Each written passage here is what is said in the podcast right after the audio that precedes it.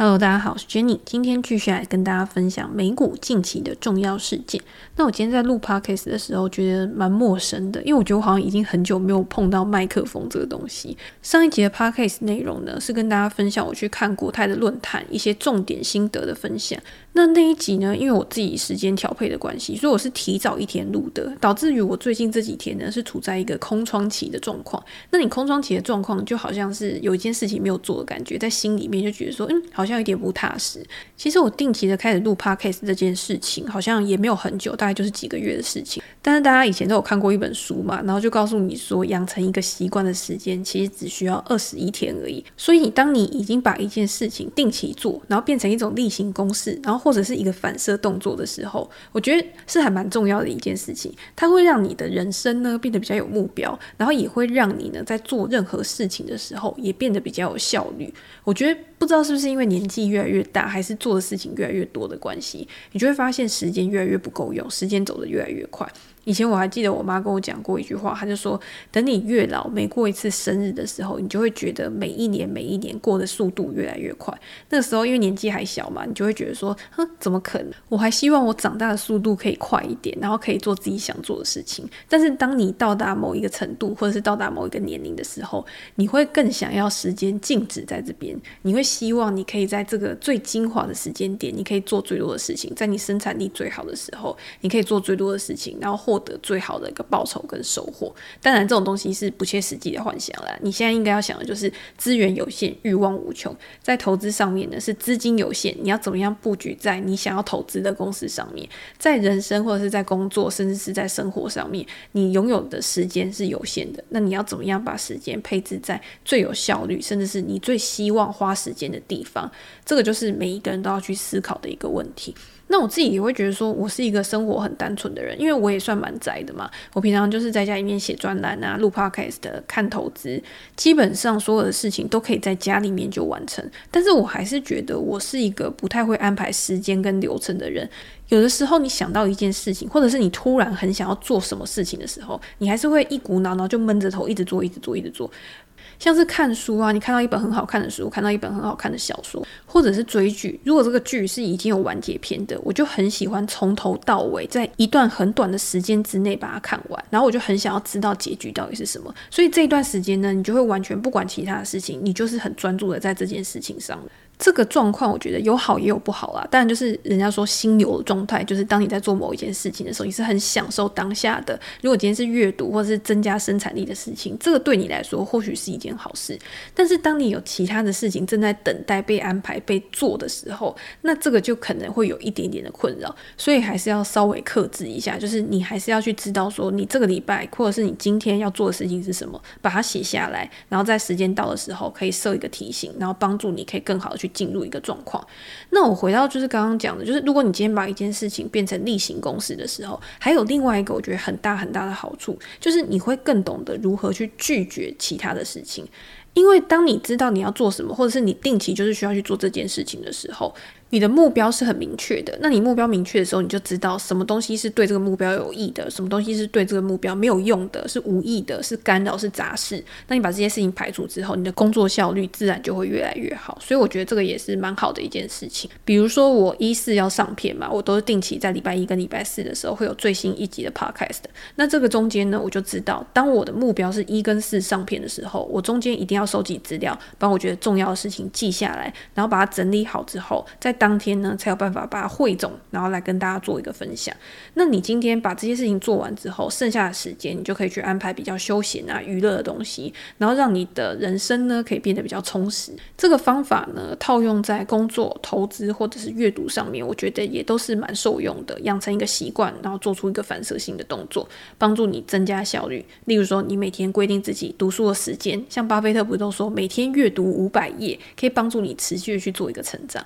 那你在做投资的时候，定期的去检视自己的投资记录，然后去检讨在这个过程当中有没有需要去优化的、需要去调整的地方。你在一段时间之后，你一定也可以发现自己可以持续的进步，每一天每一天，然后都可以变得更好。我为什么会突然讲到这些？是因为我在这几天的时候看到很多人都在回顾过去啊，展望新的未来。不管是今天投资机构的一些报告啊，对于明年的展望分享，或者是我昨天跟财经 M 平方的创办人 Rachel，我们有去好好做一个直播的分享，然后也是在讨论过去这一年的投资市场的特性是什么，然后未来这一年呢，我们会有什么样的一个看法？那很有趣的就是说，大家对于明年的展望其实都是比较偏保守的，不能说是悲观，但是就是乐观偏保守。以过去二零二零年来说，现在在讲二零二零年，感觉是一个很遥远的事情，但是它就是很戏剧性的一年嘛。从股票市场的高点，然后一路下跌下杀到三月的一个最低点，然后再到九月的时候股价创新高。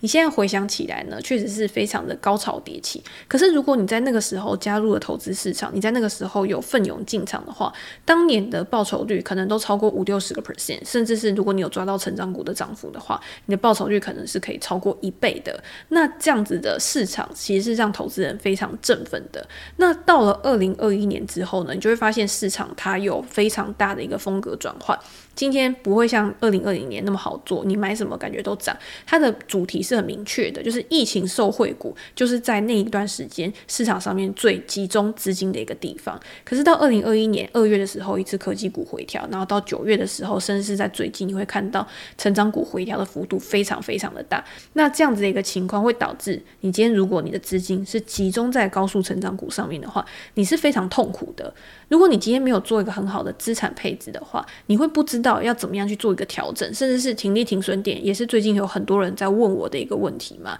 你要怎么样去做一个资金的规划跟布局？这个时候呢，就是很好可以去思考一下。那你如果看今年 S M P 五百指数，也就是大盘整体的一个报酬率，还是有到二十几个 percent 以上，那其实也是还不错啊。就是如果你今天有投资指数部位的话，其实也可以去平衡你科技股或者是高速成长股的一个报酬波动。所以这也是我之前一直在强调，就是说你今天在投资组合里面。你一定要有一个核心的配置，这个核心的配置最好是大盘型的、市值型的 ETF。剩下的呢，你再去做一个卫星配置，产业型的、主题型的、主动型的，甚至是个别选股的部分。这样子呢，除了你可以享受到市场上面的一个长期报酬之外，也可以帮自己额外去增添额外的超额报酬。这个是我自己平常在使用的一个策略。重点是在卫星选股，就是在你少数分配的一个部位上面的时候，你一定要有一个比较灵活弹性的一个调整，甚至你。在进出场的时候，你可能要搭配其他的技术指标，或者是获利了结，这样子才不会把你纸上富贵这样一场空，然后到最后什么都没有留下。这个是最近在做高速成长股的读者，很多人来跟我讲的时候都说：“哎、我本来赚到了三四十个 percent 以上，甚至有七八十个 percent 以上，结果现在呢，账面上面不但没有赚，然后还是亏损的。你所有的投资对账单都是要获利了结，放到口袋里面之后，才是真的有获利。如果你今天只是纸上富贵，账面上面的获利的话，其实你在做的时候，你可以去感受那个价格的波动、价格的律动，然后你再搭配基本面财报部分的一个表现的话，你会更客观、更全面的可以去了解说你现在到底应该要做什么。我在这几天其实也有看到一个文章，我忘记是谁转的文还是发的文，他就讲到左侧交易跟右侧交易的部分。其实这个东西大家讨论的东西很多，但是对我来说，我觉得你今天你要做左侧交易跟右侧交易，其实跟投资人本身。我觉得没有最直接的关系。当然，如果你今天你确定说你是一个左侧投资人，你是一个右侧投资人，那你在选择标的的时候，你就是要从你的核心哲学去挑选适合的标的。但是，如果你今天是一个比较综合型的，我觉得不会有人只做左侧或者是只做右侧，像我自己就不会。决定的重点是在你今天你要买的公司，它是属于哪一个性质的？哪一些公司适合做左侧？哪一些公司适合做右侧？我举一个例子嘛，譬如说你要去买宝侨、可口可乐、3M 这种公司，你会去做右侧吗？因为右侧是需要很大的资金动能，就是像之前讲的疯狗流这种东西。那今天这种必须消费类股或者是成熟股，它就算它上涨，它也是缓步上涨。你要在短时间之内获取超额报酬的几率是比较低的。那这些公司它就是不适合去做右侧交易，它比较适合是在估值合理甚至被低估的时候，你去做左侧去做低阶的一个动作。但是如果今天是高速成长股的话，高速成长股我最喜欢讲的就是买涨不买跌，在大盘强势的时候，如果今天这些高速成长股它的股价也是在一个顺风的一个趋势上面的话，那这样子你去买这些高速成长股，你的胜率是很高的，因为这些高速成长股它在市场上面它的股价不是只由基本面或者是只由它的一个财务状况拿来为它做定价的，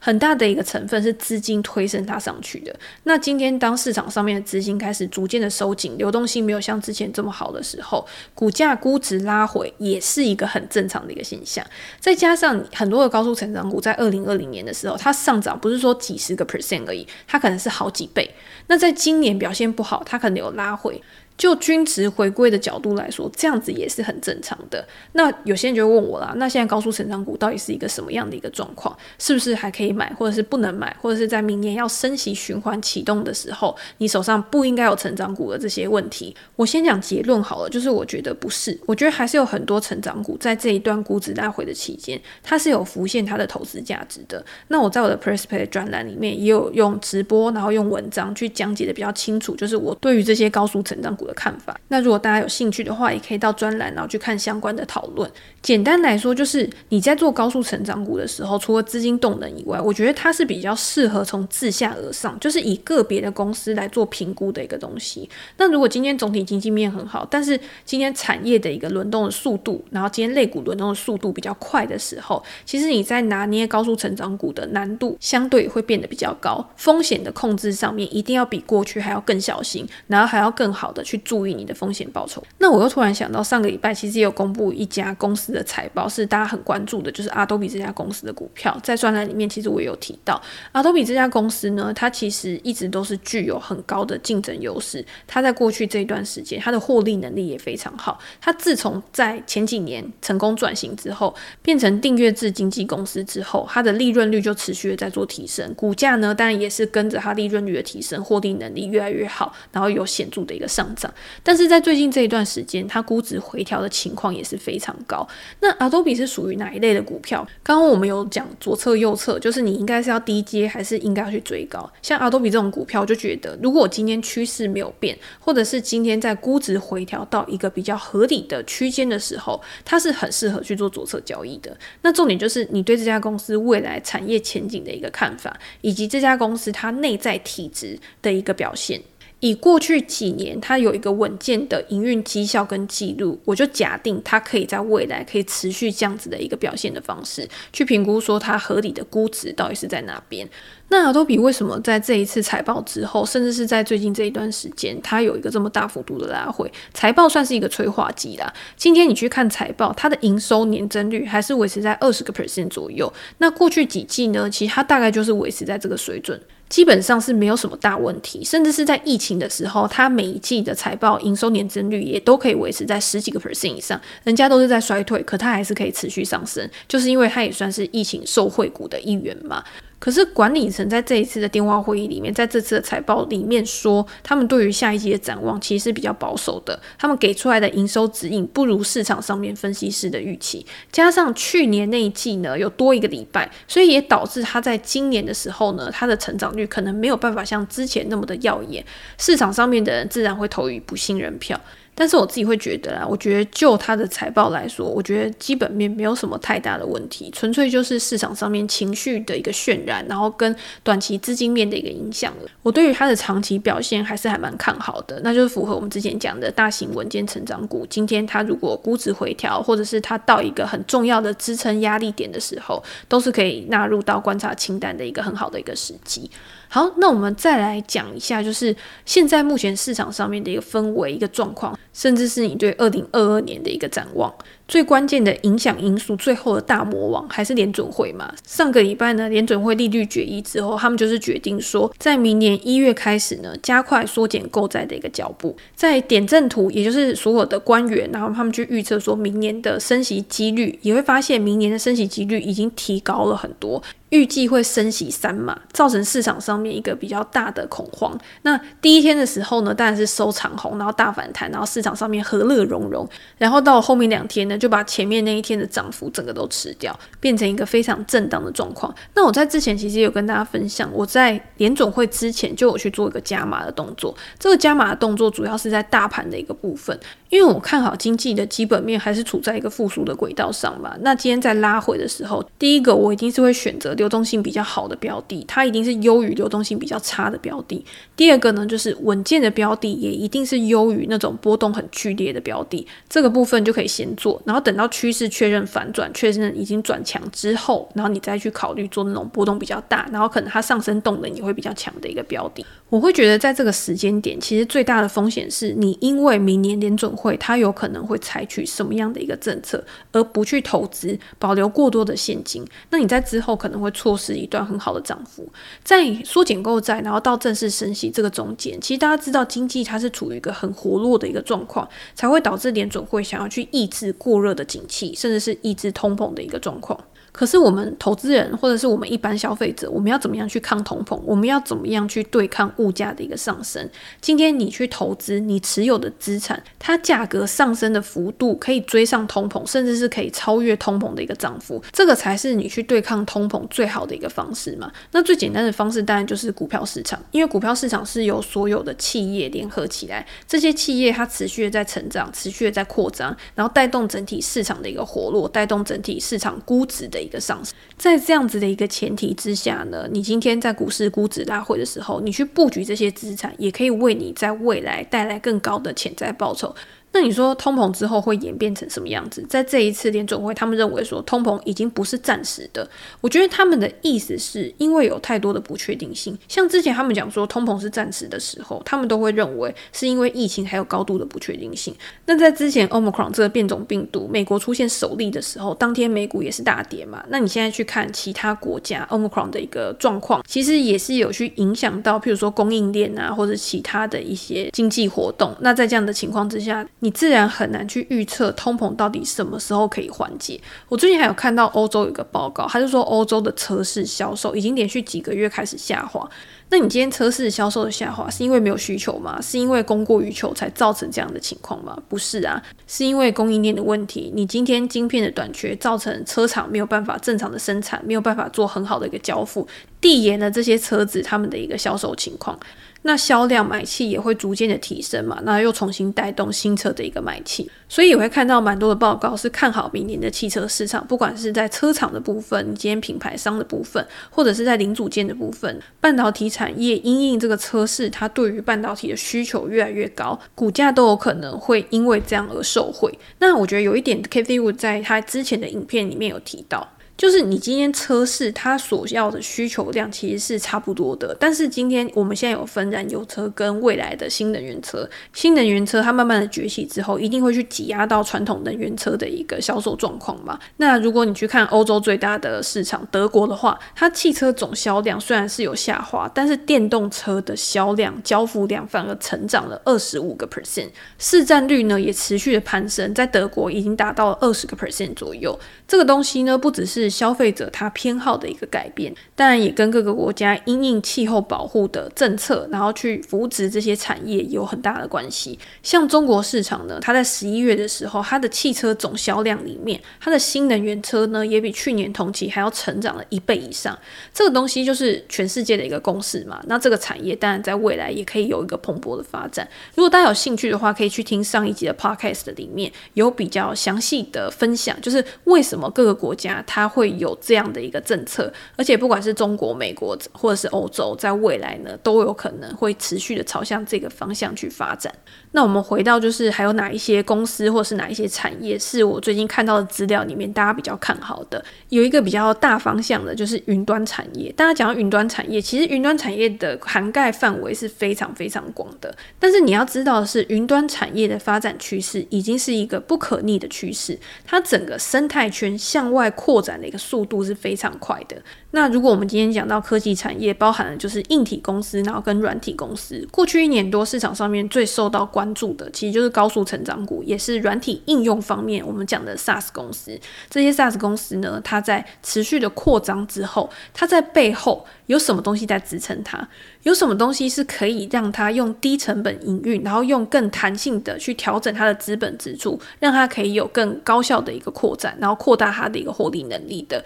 就是硬体的资源嘛。那可以提供硬体资源的公司，在之前我们 Podcast 里面也有讲过，像微软、亚马逊、嗯、Google 这些公司，他们都有提供云端服务。那这个东西就很像，今天你是一个租客。然后你要去租房子，那这些 SaaS 公司呢，它其实就是这些租客，他去跟这些云端服务公司去租用他们的一个服务，然后让他不用花这么多钱去做一个资本投入、固定资本的一个支出，也让他们在扩展的速度方面可以很快。只要专注在他们的产品上面就可以。所以今天当这个云端产业它越来越普及、发展的越来越快速的时候，背后这些基础建设的公司，它同样也会受惠。这个也是过去这段时间为什么这些大型的科技股它的股价还是非常稳定，然后在上升趋势上的一个原因嘛。那这个之前我们也讲过很多次了。那我今天可以来跟大家介绍一下，如果你今天想要去投资这些概念股的话，你到底有哪一些 ETF 或者是哪一些标的可以去选？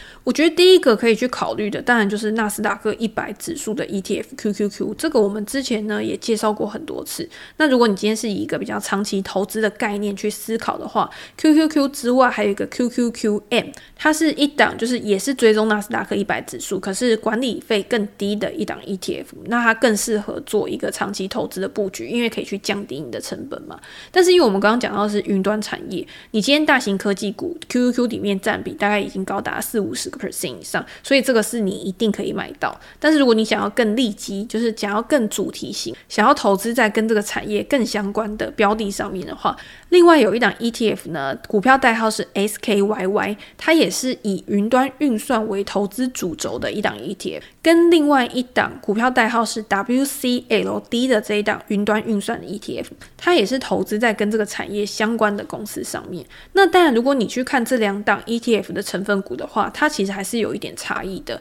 SKYY 这一档 ETF 呢，它是比较着重在基础建设，它当然也是有软体应用方面的。不过它在基础建设方面，它的权重是会比较高的。但是 WCLD 这一档 ETF 呢，它就是比较偏向软体应用的部分，所以它也会持有比较多的高速成长股。所以它在这一段拉回的时间呢，它的波动也是比较大的，它的报酬率也是比较差的。可是我觉得投资这样子的 ETF 有一个好处，就是因为在明年大大家都知道要进入到比较紧缩的一个环境，在面对高成长股的时候，你的选择难度一定是变比较高的。那透过这种主题式的 ETF，其实你就是可以把你的风险分散在这些公司上面。你在持有的时候也不会觉得好像很烫，随时都想把股票卖掉。我想跟大家分享，就是说我自己在操作的时候，如果我今天譬如说我有大盘的部位，那我在做一些卫星配置的时候，我不会去挑选那种 ETF。它的持股跟那种大型股的 ETF，比如说像 QQQ 前面的那种权重啊，有太多相重合的，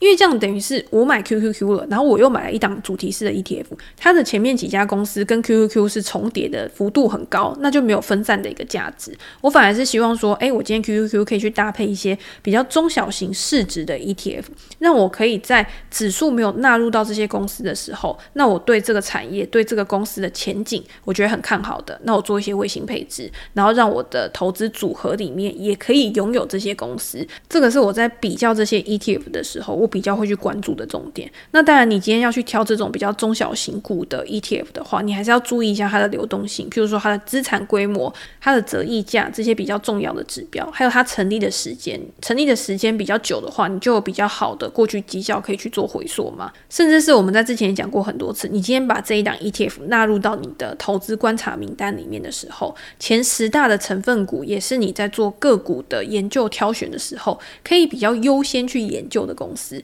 因为它的市值在排名比较前面的时候，表示市场上面对它是比较看好的，市场上面是认为这家公司它是比较有竞争优势的，才会去提升它的一个市值。在看这种前十大持股的时候，我觉得这就是一个很好的线索。总之就是在二零二零年，其实大家都会觉得说，二零二零年是会更震荡的一年嘛。那你今天一定是要做更保守，然后更稳健的一个配置。我自己会蛮看好，就是说二零二零年大盘还是走在一个向上的一个趋势之上。但是不代表高速成长股就完全没有投资价值。我一直觉得，如果你今天投资高速成长股，刚刚我们已经讲过，是比较自下而上的一种投资方式。你一定是要对这家公司有一个比较好的了解，甚至是你在进出场之前呢，你就都有一个预先的规划，来帮助你借由这种纪律的交易，提升你的投资报酬率。好，那我们今天就先跟大家分享到这边。那如果之后呢，Podcast 里面对于明年的展望啊，或者是现阶段的一些个股的表现，有任何的问题想要讨论的话，